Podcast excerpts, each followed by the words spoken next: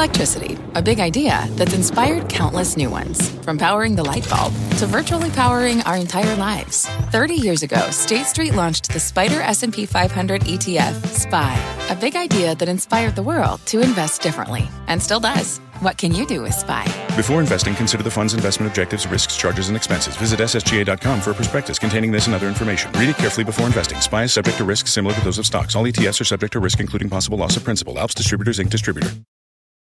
You're listening to The Exchange. Here's today's show.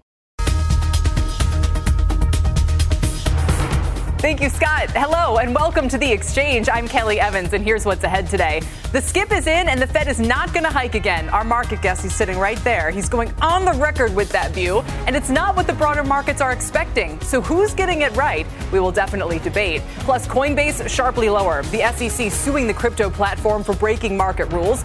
SEC Chair Gary Gensler comparing the crypto compliance process to Catch Me If You Can.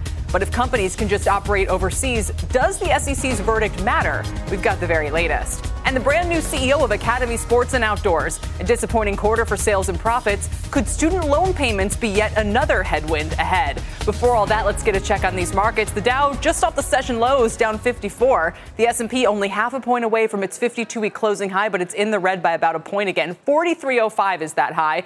And for the Nasdaq, it's 13,240 or so. That's the new 52-week closing high. A little below that, uh, but below that right now. Anyway, it's up three points. And if the Nasdaq is positive on the week, it'll be the seventh straight positive week, the longest win streak since late 2019. Got to mention what's going on with the KRE Regional Bank ETF, up as much as six percent today. A little off that right now. Third positive day in four. Live Oak, PacWest, Western Alliance seeing some of the biggest gains. As you can see there, gains of 6 to 10% today. All of this comes as the bank deposit wars continue, and we will have more on that ahead. Markets expect the Fed to keep hiking after it pauses at this June meeting, seeing almost 80% odds of a hike in July. My next guest sees it differently. He thinks this skip will evolve into a pause and says September will confirm the end of the rate hike cycle. Let's bring in Barry Knapp, Director of Research and Managing Partner at Ironsides Macroeconomics. And on set, welcome, Barry. Thank you. You know, I, am really playing it up like this is a contrarian view. It should. It seems natural that it's going to evolve this way, or maybe there have been other times when we've paused and then started hiking again. But it, that would just seem so odd, even though that's what the market's betting on. No, I, listen. I think probably the best analog for this is the 90, very aggressive 94, 95 rate hike cycle, and in that case, the Fed tightened 300 basis points in a year. Um, the stock market rallied from that maximum point of hawkishness, the 75 basis point hike in November, through when they confirmed the pause in June. 22%. We've rallied something like 20. So there's lots wow. of similarities, but the big difference though is we had a similar magnitude of yield curve flattening. Twos, tens came down 180 basis points or so, but wow. only to zero. Oh, so now we're go. stuck 100 basis points uh, negative and the banking system has an ongoing problem. And I think what we're going to find over the next three to four weeks as Treasury ramps up issuance is that the money is not all coming out of the RRP program. It's not going to be government money funds that buy every dime of that Treasury bill issuance. It's going to put pr- more pressure on bank reserves so that we have another leg lower in that deposit growth. Credit growth is decelerating it, uh, rapidly. Just to, to mention, our, we're literally about to talk with my next guest, Brian Reynolds, about that exact issue of deposit flight going into money funds. So, put your point about that is simply that we're going to see renewed stress on the banks and maybe on, on broader kind of economic growth. Correct. So. I've described it as the Fed's trilemma. We are going through disinflation. That was my main thesis for the first half of the year. We're going to lap two very hot comps for CPI. We're bottoming right about now, but we won't, of course, know that until July. At that point, CPI is probably going to be 3.4%, meaning by the time we see the June number. Um, that takes some pressure off the Fed. It doesn't get them back to target, but they should be patient with respect to that. Um, though at the same time, the pressure on the banking system is going to build. I suspect by the fall, bank reserves will fall from their current level of 3.2 3.2 trillion down to about 2.7. Hmm. That will force the Fed potentially to stop quantitative tightening. Yes, and Jamie Dimon has alluded to this already. Correct. That, you know, and we we saw they tried to start it in 2019 and they very quickly had to back off. Let me ask you, so 1994 was a soft landing. And it seems like because of certain things like the tightness in the senior loan officer survey that we don't have the same setup now that we did then, unfortunately. I mean, do you think that we're heading into recession here ultimately? Well, that's uh, this is the point that we're at, right? Where it's a it's a the probability of recession is much higher in mid 2023 than it was in 1990 Four, because of the fact that that yield curve is 100 basis points inverted, the banking system is in a much more tenuous situation. No term facility is going to work when you own assets that yield 3% and you finance them at 5%, right? So the only way out of this really is for the Fed probably to reverse some of the rate hikes, and I think they should do a reverse operation twist, me. sell some of their longer duration treasuries, buy short duration treasuries and uh, to, increase the reserves, the curve, yeah. disinvert the yield curve, yeah. right? Steepen it, yeah. of course. And then the banking system can earn their way out of it, particularly so, when you talk about adding more capital, which sure. isn't going to happen right away, but still. One of the, if someone was listening to this, they say, wow, this sounds pretty bearish, but you've been overweight equities. And why? So, and a lot of people have said, Spallanzani and others have said, you know, the market's rallying because it's rallying on the pause. You know, this is all about the Fed right. pause or pivot, whatever you want to call it. But if that's true, why do they still 80% chance of a, of a hike in July, right? Like, I could understand if the market was rallying and thought, like you think, that the Fed was going to be done here, but I don't understand why they would rally if they think they're going to keep going. Yeah. I, I, the, one of my core themes for the first half of the year was until we got a debt ceiling deal, we were going to have plenty of liquidity in the system.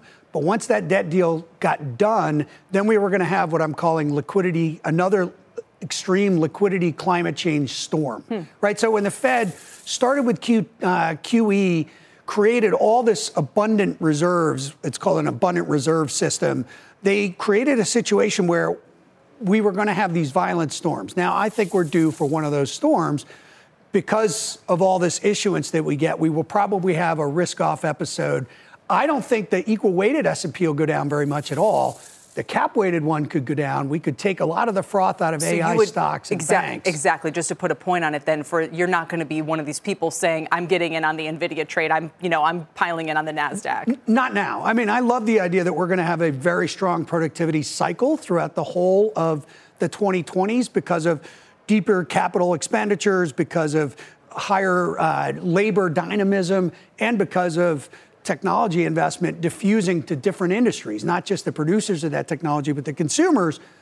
But right now, we're about to have a bit of a liquidity shock. Hmm. And so things like buying the equal weight and selling the cap weight S&P, lightening up your tech exposure, I think you want to be doing those things because we have a storm coming. We will leave it there. Perfect place or maybe worst place. But Barry, thank you so much. Appreciate you joining me today. All right, Cal. Barry Knapp with Ironsides. While the markets move on from the debt ceiling deal, my next guest says not so fast. Just like Barry, he's warning the agreement could cause more trouble at banks as people drain cash to chase higher yielding money market funds. U.S. banks already saw their largest deposit declines ever in the first quarter, about 2.5% percent of total deposits. That's the largest outflow recorded by the FDIC since they began collecting data in 1984. Let's bring in Brian Reynolds. He's Chief Market Strategist at Reynolds Strategy. Brian, welcome. And tell me exactly about sort of how this might play out and the effects on the market and the economy. Well, I've been on with you the last couple of years saying how complicated this environment is. It's going to become more complicated because we have money market funds surging and bank deposits declining because people are realizing that money market funds yield much more than banks. And so we're seeing a shift.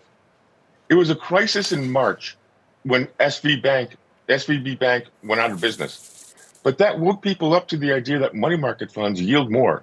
And so we're seeing a transition out of banking into money market funds, and that means less lending for consumers and businesses. And absolutely. So now that, and you've heard what Barry just said about that, you know, a lot of people, I think, Brian, recognize this d- dynamic, but some of them remain bullish or, or, or sort of look at the stock market and say, okay, well, look what, you know, risk is doing, or okay, well, the Fed's going to respond to this and, and have to pause. I mean, you know, so kind of play this story out to, to the conclusion you think it's headed towards. So the result for stocks has been it's been a choppy environment for the last year and a half. You've had negative things go on, like the bank crisis, like the surge into money market funds, but you've had positive things like companies building up for buybacks. Buybacks don't lead markets, so I think there'll be a negative surprise due to lending from banks. And I want to be a buyer of that surprise because eventually buybacks will take over. I think it's going to be choppy for the next part of this year, but next year I think it'll be a better environment. So I want to be a buyer on weakness. I want to be a seller on strength in the near term, eventually leading to higher stock prices. I was going to ask about that because so far this year, and we've been talking about going into the summer, your concerns and how you would be selling any rallies. Is that a change of view now? Have we hit an inflection point? And if so, why? I don't think we've hit an inflection point because all of a sudden, with the debt deal, people started worrying about the supply of treasuries that the government's going to start issuing. I think that supply will be overwhelmed by demand because we went on a buyer's strike during the debt ceiling battle. But right now, people in the stock market are worried about that. If they're worried about that, we've seen in the last year and a half that pushes stock prices down. I want to be a buyer of that. And if we rally too much in the near term, I want to be a seller of that. So, range, I'm surprised to hear you say that you're a little bit more optimistic as we head into 2024, which is exactly when a lot of uh, cons- people say if we haven't been in recession by then, then for sure 2024 would be the moment. Well, I think that'll be a positive surprise. And I think we'll start to see buybacks start to lead because companies have been announcing more buybacks, even as they've slowed their actual buybacks. That buildup of buybacks, I think, will lead us in 2024, but I think we need to get through 2023 first. Final question, Brian. How did companies behave in terms of buybacks? Um, you know, leaning into them or maybe backing away from them during the financial crisis? Because it's always my understanding that they tend to kind of buy high, not low. Um, and it sounds like you're expecting them to maybe start picking up those buybacks if a recession were to come. They used to buy high 20 years ago, but in the last decade, they've become laggards. They followed stock prices. They buy when prices go up, but they don't buy when prices go down. So I think if we have a downturn in stock prices, that will slow buybacks even more. But then on the ensuing rebound, I think they'll pick up and lead us into 2024. Well, that would be a very different and welcome perspective uh, based on what most are bracing for. Brian, thanks for your time today. We appreciate it. Brian Reynolds with Reynolds Strategy.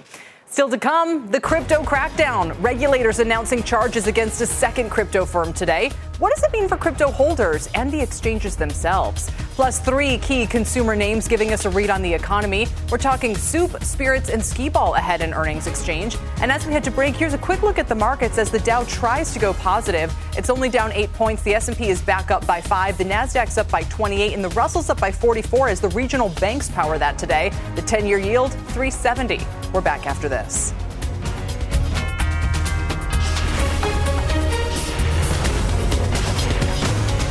This is The Exchange on CNBC.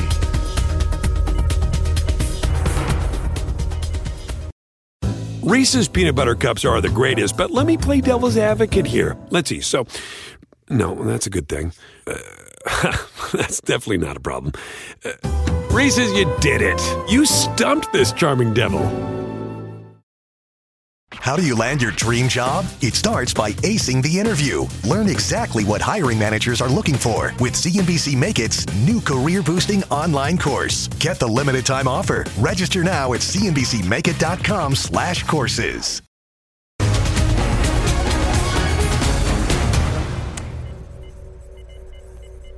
Welcome back, everybody. A shocking twist in the world of professional sports the PGA Tour teaming up with rival Saudi backed LIV Golf. The two entities signed an agreement to enter a deal. And a memo to players, PGA Tour Commissioner Jay Monahan acknowledged there is much work to do to get us from a framework agreement to a tentative agreement, but that a partnership will, quote, supercharge the PGA's future. While the Saudi Public Investment Fund governor told our own David Faber this morning he expects the merger to be done in a matter of weeks. The deal would end the multiple antitrust suits LIV and PGA have filed against each other in recent months. But one outstanding issue are concerns about Saudi Arabia's human rights violations and whether it's using these deals to quote unquote sports wash. Joining me now to weigh in on it all is NBC and Golf Channel sportscaster Mike Tirico. Mike, thank you so much for your time this afternoon. Hi, Kelly. Good evening from Paris. We're here getting ready for uh, one year out in the build up to the Olympics, and wow. we had a sports bombshell drop on us over here. Unbelievable. And yet, I mean, listen, Donald Trump, I, I saw a year ago he had told uh, players of the PGA Tour to take the money because he thought they might end up combining. So uh, perhaps it's just deal making. What is the real significance of this? And what do you say to golf fans who are like, so is the PGA Tour now controlled by the Saudis and, and sort of must feel a little confused? Yeah, there, there are a lot of answers that need to come, and some of them are going to come, at least for the membership of the tour, in a few hours when Jay Monahan has a players' meeting at the Canadian Open, the RBC Canadian Open, which is happening this week. A lot of the guys who stayed on the PGA Tour, Kelly, had opportunities to take big money, eight, in some cases, nine figure deals. That's what, what was reported for Rory McIlroy and Tiger Woods to jump over to LIV Golf. Those guys didn't. They stayed loyal to the PGA Tour. They know their reasons. They've expressed some of their reasons for staying loyal, history of the game, legacy of the tour, uh, some of their feelings about where the money was coming from. All of those things factored for many players. Other guys went. Dustin Johnson, Bryson DeChambeau, Phil Mickelson leading the charge. So now those guys get to come back with their money mm-hmm. and compete on the PGA Tour. And the guys who stayed, they have nothing to show for it. Somewhere between uh, a business deal gone bad and guys let down by their leadership in some regards as well. Will somehow the, the rest of the players be compensated, the ones who held out? I mean, will this somehow make the PGA Tour more lucrative for them? Because otherwise, I'm not sure how, how they must feel. They must feel pretty upset. It has become more lucrative for them for a variety of reasons. We're talking about Saudi Arabia's PIF, their public investment fund, which is part of their Project 2030 as they try to go to 13 different sectors and spread Saudi Arabia's impact around the world. There's also this thing called the PIP, which was the Player Impact Program. And that was a pool of money that the PGA Tour players got for who moved the needle the most. Everything from how often you're on TV to Google searches and all that. That came about with a little bit of this showing live uh, at the doorstep and offering money. How do we get the best names more of the money than just having to go out and play for it? So they have received some money, but nowhere near what they could have otherwise. There are so many questions. What is this new entity going to look like? This for profit entity, right. while the PGA Tour says it will remain a 501c6. There are a lot of questions that need to be answered in this. And this, at this point, this isn't an MOU. This is not a done deal. So the deal making is going to answer a lot of the questions that we all have right now. And just back in February, LPGA star Anna Nordqvist had ended her endorsement deal with Aramco uh, due to backlash over their partnership. So again, you have that pushback in one direction with this bombshell announcement going completely the other way. So perhaps, as you intimated, there could still be something that makes this fall apart, or perhaps if the Saudis throw enough money at it, they can kind of push over some of those concerns. What do you think their ambitions might be next? Hmm. Kelly, this is a hard dance because everything from Jamal Khashoggi to 9 11 to sports washing, all of these and other human rights issues have come up regarding Saudi Arabia's government. On the flip side of this, you've seen Saudi Arabia continue to invest in and be a part of the sports world. And separately, let's look at the U.S. government relationship with Saudi Arabia. The Secretary of State, Antony Blinken, happens to be in Saudi Arabia doing a couple of days of meetings, which is furthering the meetings that President Biden went over to Saudi Arabia to have last year. The U.S. State Department just put out a memorandum today talking about the relationship between the United States government and Saudi Arabia, pointing to the eight decades of partnership together along the way, and talking about building a new embassy in Riyadh. So the U.S. government is speaking and acting as if Saudi Arabia is a partner. That was the word used in the memo from the State Department today.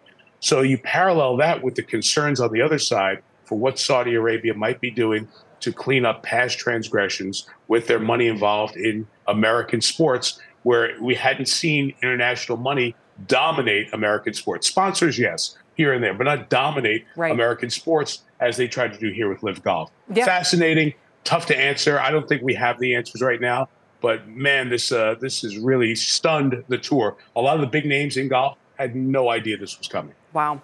Mike, thank you. Uh, joining us, as you said, on a very busy day over there in Paris, uh, getting ready for that. We really appreciate your time. You got it, Kelly. Thank you. Mike Tirico with NBC Sports. Now to crypto. Under increasing pressure from the SEC, in the past 24 hours, they sued crypto exchange Binance and its CEO for U.S. securities violations. Then today sued Coinbase for operating as an unregistered exchange and broker. Those shares are down 13% and 20% in two sessions. And based on what SEC Chair Gary Gensler said this morning, there could be more charges on the way. This is a field that's built, the whole business model is built on non compliance with the US securities laws. And we're asking them to come into compliance, and they're going a bit of catch us if you can. Meantime, Bitcoin hitting its lowest level since mid March in the 25K range before rebounding to around 26,000 now. And all of this as one of the world's largest fintech conferences is taking place in Amsterdam. CNBC.com tech reporter Mackenzie Sigalos is there. Mac, what's the feeling on the ground?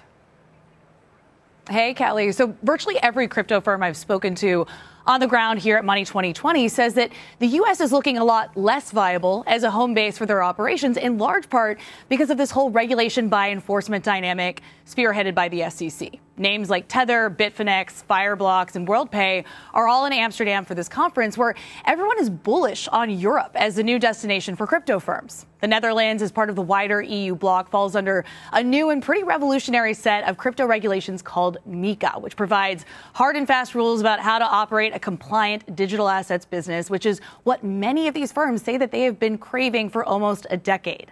Now, with MiCA, the licensing regime for crypto becomes much smoother. It also translates to easier access to the entire EU instead of individual countries. You have the ability to passport rights, so you can launch in one country and have that license apply in other EU member states, which definitely presents major opportunities for quickly scaling a business. So, if anything, folks are still bullish on the space, they're just bearish on America.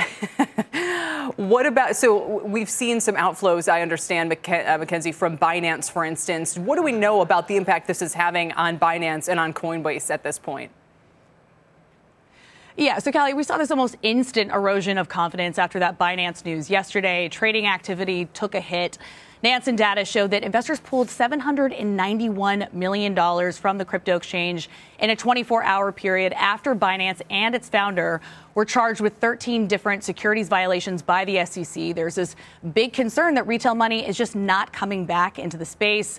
Meanwhile, Binance's native token, which is a good indicator of confidence in the platform overall, hit its lowest level in three months after having its worst day of the year yesterday. Meanwhile, you said in your intro, Coinbase's stock is way down in the last, uh, you know, since this in this trading day since we got the news. Absolutely. Mackenzie, thank you. We appreciate it. Mackenzie Sigalos reporting. Will the SEC's actions chill interest in crypto assets like Bitcoin? We've still seen plenty of involvement from major financial institutions in offering crypto up to clients. For more here, let's bring in Emily Parker. She's executive director of global content at Coindesk. And here on set with me, crypto skeptic and actor Ben McKenzie, also author of the new book Easy Money, Cryptocurrency, Casino Capitalism, and the Golden Age of fraud. And so I don't know how many times it's going to take Ben for me to not feel a little starstruck. You know, maybe maybe five, oh, maybe ten. Come on. so as I just try to you know put my my crypto you know head on while I talk. Okay, Understood. let let me actually start with you because.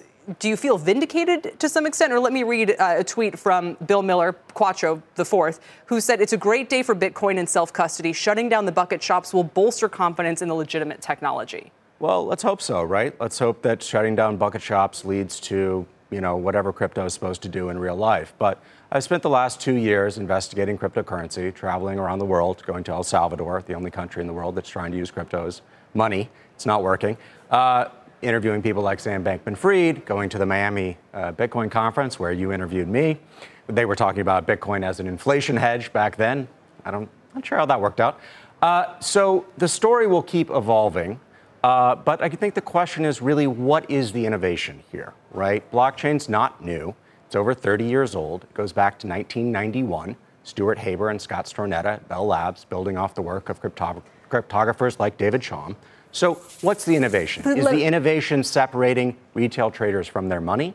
Let me ask this, which came out from the Coindesk CEO himself, who said, if all of this is the case, why did the SEC let us register as a public company knowing our business model? Well, anyone's allowed to register, and Coinbase did file the right paperwork. Uh, Gary Gensler came in, I believe, a few days after Coinbase's IPO. So you can blame Gensler all you want, but like he literally wasn't in charge then. Um, that's an interesting question and a question that I cover in the book. How did crypto metastasize to such a degree that some 40 million Americans bought it? Um, I think there's one of the answers to that is that there is a gray, gray area between commodities and securities regulation. Right. That, you know, obviously manifests in the CFTC and the SEC, but also different committees with different jurisdiction. Um, and basically the notion that what is a commodity versus what is a security. Mm-hmm. If something has a futures contract under the CEA, the Commodities Exchange Act of 1936, it can be classified as a commodity if it has not been classified as a security. Right. That's created a gray area. Bitcoin, yeah. In the case of Bitcoin, thank you. So it's it's an it's an area that I think crypto has exploited. Let's bring Emily into this conversation. And Emily, what do you think the typical retail holder of these uh, crypto assets is likely to do in response to everything that's happened over the past 24 hours? Well, all I can say is that if you look at the prices right now, I was just looking at CoinDesk's price page. It's, it's remarkably green considering what's just happened. I mean, the SEC has just filed lawsuits against a, the largest cryptocurrency exchange in the world, and B, the largest cryptocurrency exchange in America by a long shot. And you have crypto prices, by the standards of crypto volatility, are relatively static. I mean, you're not seeing major changes, again, by the standards of crypto, as we know, which is quite a roller coaster. So, in that sense, I would agree with what you just reported. This is actually kind of bullish for crypto. I mean, if this isn't going to take crypto down, I'm not sure what will. Um, so, yeah, I, I think if you're looking at crypto prices itself, and specifically Bitcoin, I think this is, you know, for Bitcoin maximalists, this is kind of like a proof of concept because Bitcoin appears to be one of, if not the only token that is decentralized enough to not be considered a security, at least in the United States. So Bitcoin is not reacting that much to this news, at least, you know, if you look over the past 24 Do hours. Do you think that institutional investors will, I mean, so how are they supposed to engage uh, with these platforms, or is it fine to engage with these platforms, or are these platforms ultimately going to be moved overseas, and what would those, what the impact then be? Well, right. So there's two separate issues here. Binance, as we know, is already overseas. So I think it's an open question how much this will impact Binance over the long run. Binance is very active all over the world. So I'm not sure how critical the U.S. market is to its survival.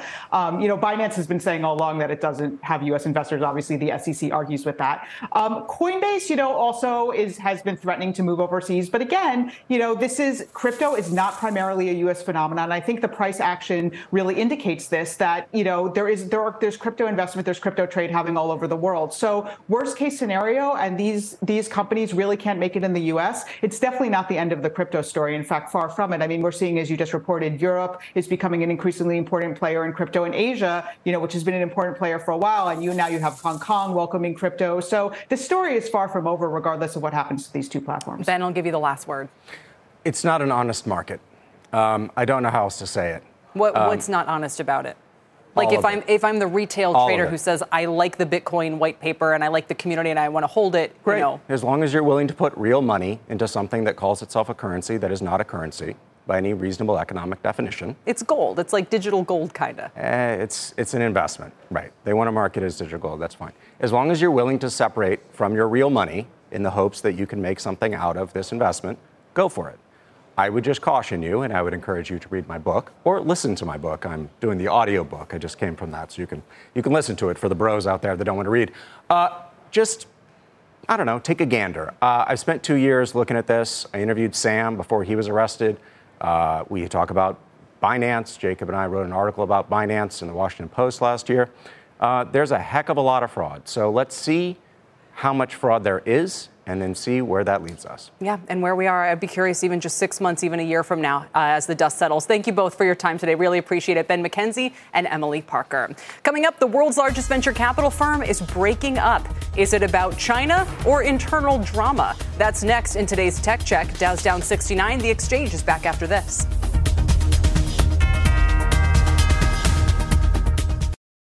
Reese's peanut butter cups are the greatest, but let me play devil's advocate here. Let's see. So, no, that's a good thing.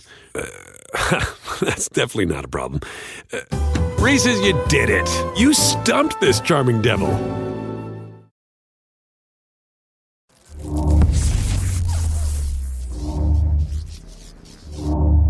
Welcome back to the exchange. Sequoia Capital, one of the world's largest and most vaunted venture firms, is setting up, splitting up into three independent entities. One focusing on the U.S. and Europe, another on Southeast Asia and India, and another that will focus solely on China. Is this a preview of more corporate breakups to segment their China business, or something unique to this company? That's the subject of today's Tech Check with Deirdre Bosa. Hi, Deirdre.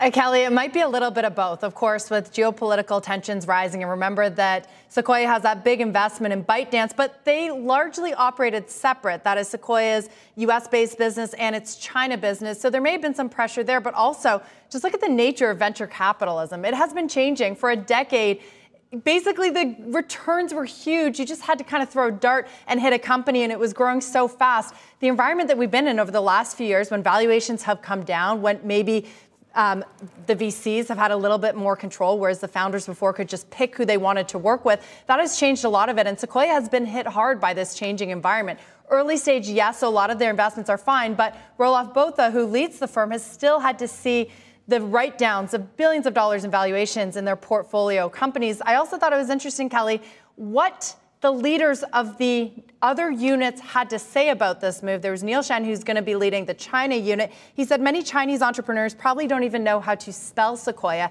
And then you have the head of the India business, who's going to be taking that over, Shailendra Singh, saying, We love Sequoia, but our brand is our relationships, and we feel that our own brand is strong, which is quite a statement because, as you said, Kelly, Sequoia is sort of seen as the gold standard in venture capital. It has such a prestigious name. It's known all over the world. But what they are essentially saying is that, you know, the brand isn't what it used to be, at least in these markets, and they want to strike out and do it there on their own. Yeah, why would they jettison the brand if it's the most important asset that they have? It, it and yet that's what they're eschewing in a couple of these key markets.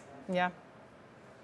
Well, I spoke to Roelof Botha this morning, um, shortly after the news came out, and he said that this was largely a business decision. Um, the markets have become more complicated. He said that founders have global ambitions and borders have become fuzzy. They're seeing more instances of portfolio conflicts and brand confusion. And that is the idea that a venture capital firm could become so big that they invest in different companies that ultimately end up competing with each other. Take, for example, a Square and a Stripe, right? One is sort of the back end and one is consumer facing, one's physical, one is web only, but they're kind of merging now. And so he's saying that there's conflict almost between their portfolio companies. He says that, but I would note, Kelly, as well, that there's plenty of other venture capital firms. I think about a Tiger or a SoftBank or even a DST that has similar relationships between their portfolio companies and a presence in areas like China where geopolitical tensions are rising. And I'm not sure we're going to see them separate their businesses. Exactly. That would be more of a tell, I think. Deirdre, great reporting. Thank you so much. Our Deirdre Bosa. Coming up, a check on the consumer. Three names reporting, all lower on the year. And we've got the action, the story, and the, and the trade on them. There's a little preview. It's coming up next after a break.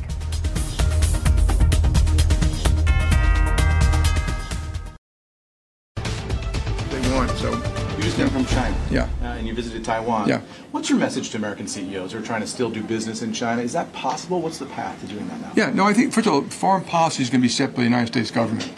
And I think if you listen to Secretary Blinken, Secretary Yellen, National Security Advisor uh, Jake Sullivan, the President, they're talking about the right things. What are those things we need to do to make sure we have national security? Certain rare earths, penicillin, semiconductors, and then they also want to deal with unfair trade.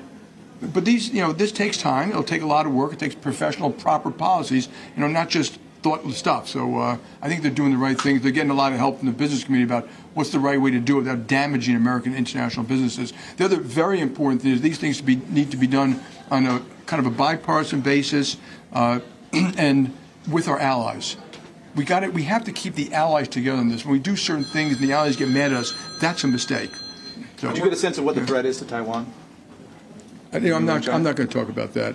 But but we went there. I went there to say hi to Taiwanese employees and clients and companies. I was thrilled to be there. They were thrilled to have me there. And so uh, I'll leave the tough foreign policy questions to the people whose job it is to do that. Um, so the meeting was off the record, but can you give us like broad outlines of what messages you gave to these lawmakers? On well, you should you should ask them. Uh, yeah, I'm not. Yeah, the, they the, said you were positive on China. I, have written a lot about China. Read what I've written about. Yeah.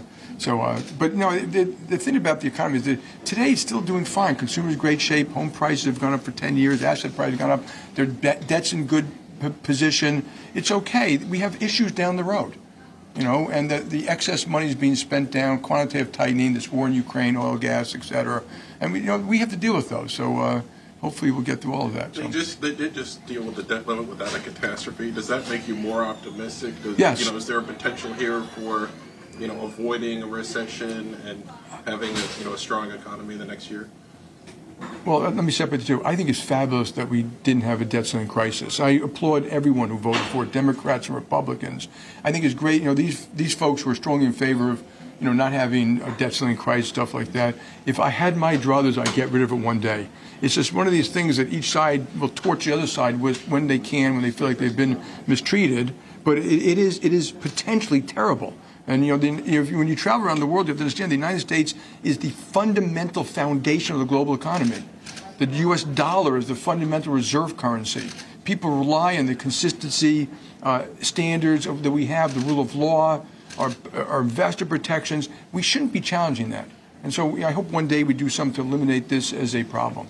And yes, it's a po- it's not it's a small positive for the economy. Or put it the other way around, it'd be a huge negative if it hadn't been passed. So this is the last question. Yeah. Do you think there needs to be more initiative from the White House or even CEOs to tackle this challenge with China? Oh my God, I, I think You've, they're all talking about it. They've given extensive speeches and comments. They're talking to the business community the right way to do it. I think they're talking to allies the right way to do it. It's just a little more complicated than a binary thing. There's a great poem.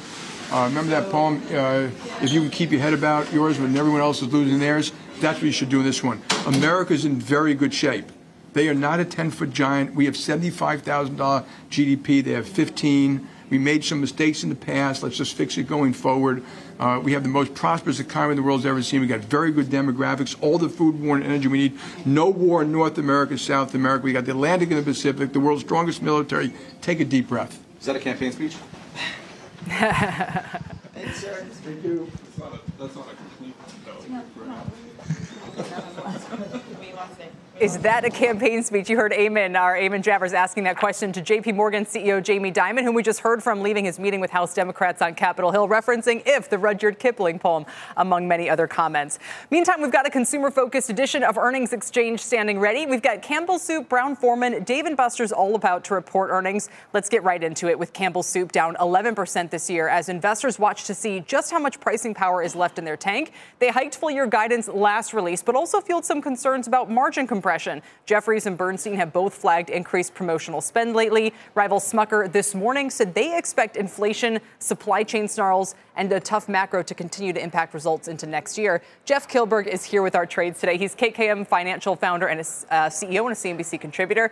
Jeff, it's good to see you. We're going to run through these three stocks. Campbell Soup down 2.5% today. Would you be buying it?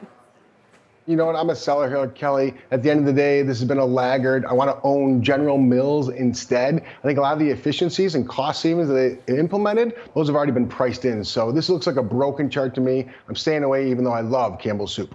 yeah, no insult to the soup itself. Uh, we've got soup, That's whiskey, right. and Dave and Buster's. An interesting trio here. So let's move on to Brown Forman. Jeff, shares of that company behind Jack Daniels and Korbel down about 4% this year um, perhaps indicating that booze is not recession proof. Although yesterday the company did announce plans to distribute brands in Japan starting in 2024. Analysts watching margins, forex conditions, input costs. What would you do with the stock?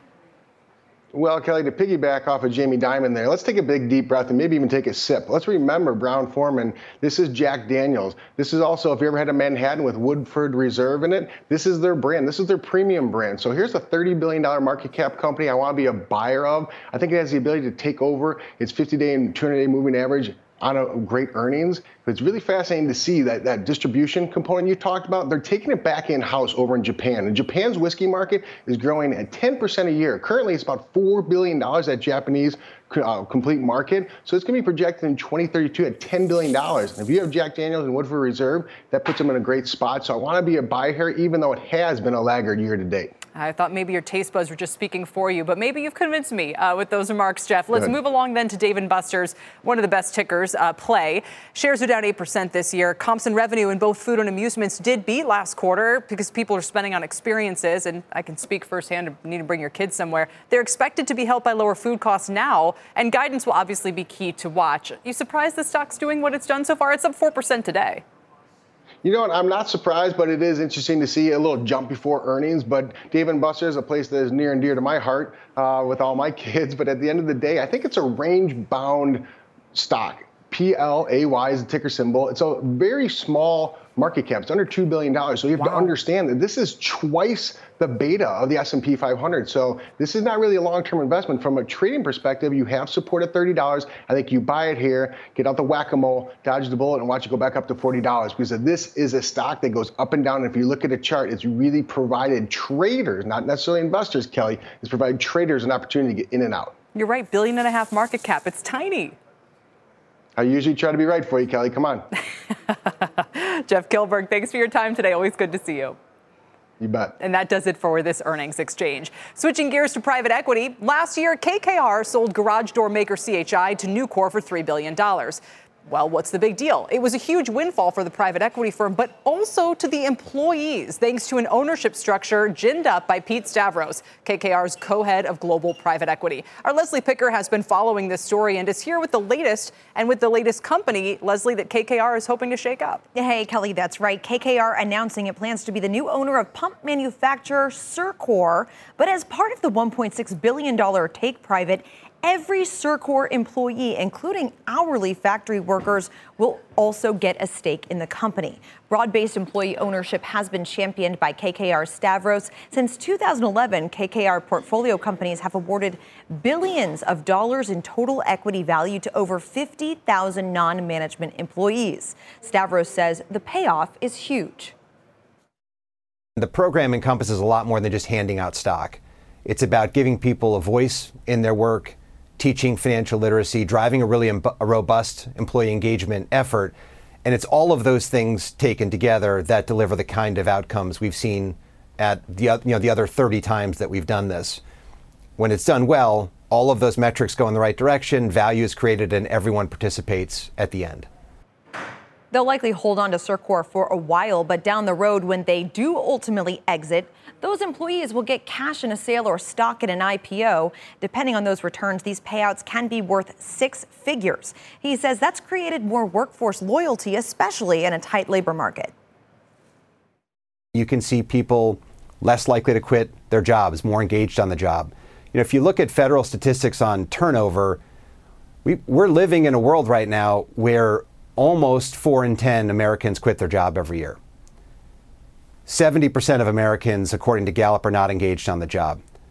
These statistics are they're bad for workers because people are bouncing around from job to job and not advancing their skills.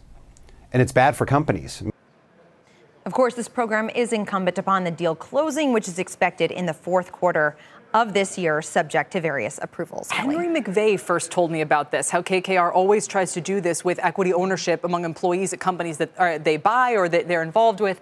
Um, I wonder if it should be more widespread. Are there any downsides or trade-offs? I mean, do people have to take lower, you know, kind of annual comp in, to make up for this? They don't. It's a great question, and I, I just spoke with Stavros about that as well. It's an added benefit as part of the program. They don't have to take any uh, wage cuts in order to make this happen. They're not taking on any additional risk as a result of that, um, because that was that was my concern too. Given kind of what we're seeing with regard to wage inflation, is this a way that companies are trying to kind of work around that? No, the answer is it, it, it isn't.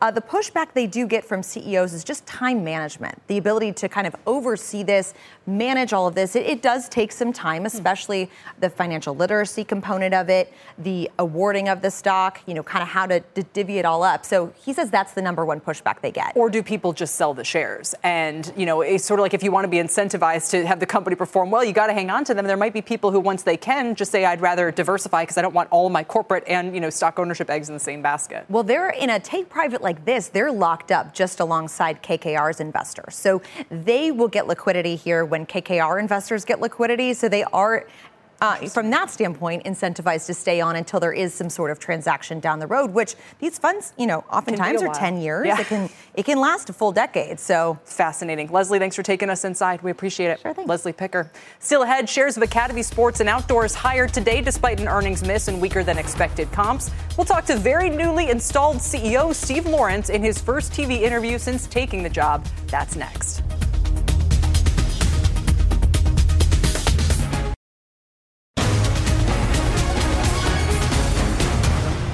Welcome back. Shares of Academy Sports and Outdoors higher today despite missing on the top and bottom lines. Weaker than expected comps, a lower revision to its full year outlook, but the shares are up a percent and a half. They're seeing 680 to 750 a share of EPS this year and full year sales a little over 6 billion. Management saying customers are dealing with macro headwinds and are being cautious with how and when they spend. Joining me now in his first TV interview since taking the helm less than a week ago, Steve Lawrence is the CEO of Academy Sports and Outdoors. Steve, welcome and it's nice to meet you and have you here.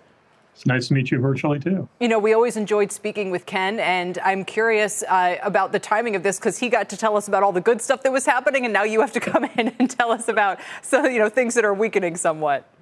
Well, I'll, I'll point that out to him, but you know, I, I'll be honest, it's been an honor working with Ken for the past four and a half years, and he's a legend in the industry, and certainly I've got big shoes to fill following him into this role. Well, and people really took notice of the stock after they said, you know, hey, you should really check out what's been happening with Academy Sports. And by having him on, he was able to highlight the business model, the growth, you know, where you guys have been making inroads. But a lot of that was hyper fueled by the pandemic. And what happens now? You know, so we just uh, announced back in early April a new long range plan uh, that has three pillars to it. First, new store growth. Uh, we're going to open up 120 to 140 stores over the next five years. A lot of those stores are going to be new markets. So, you know, our, our geography right now is in about 18 stores. We think there's a lot of opportunity to expand our store base into new markets, new states. Uh, we think there's still a lot of uh, growth for us in our in our dot com business. We're at about 10% penetration. We think longer term we can get into the 15% range or higher. And then we've got to make sure that we increase productivity of our existing store base. So we're also focused on that as well and making sure that the existing stores we have are productive and profitable. So that's kind of the three pillars that we rolled out. And uh, we're very confident in our plans to move forward. Who are you taking share from? Are you? Is it a Dick's? Is it a Walmart? You know, when you move into markets where you haven't previously had share. I think it depends upon who the competitive set is in that marketplace. Uh, you know, honestly, we're not as focused on who we take it from. We just know that when we go in, the value proposition that we offer, um, the, the strong operating model we have, it translates well into new geographies. And so we're kind of agnostic on where the share comes from. We just know that the share we're going to pick up. Yeah, Ken used to always give us a little bit of insight into what was selling. I remember one time it was, you know, bicycles or he's, you know, jerseys were a hot seller. And, and lately we've had to kind of flip the question a little bit and say, you know, what are some of the weak spots that you're noticing? Um, you know, and where do you see the consumer behaving differently maybe in 2023 than in 2022?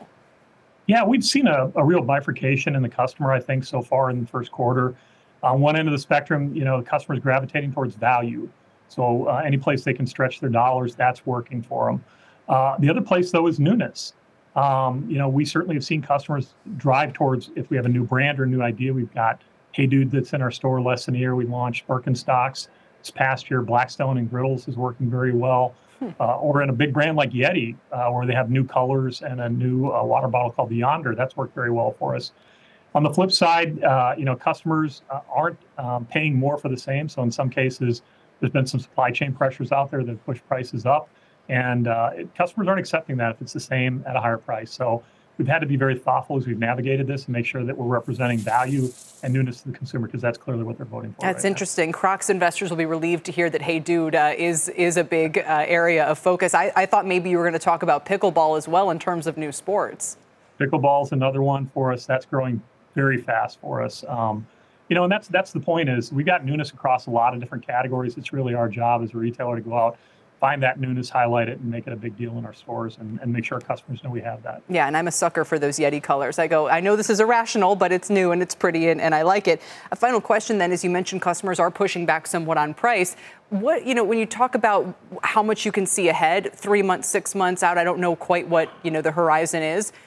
How do you expect uh, the summer kind of into the back to school season to go for you guys?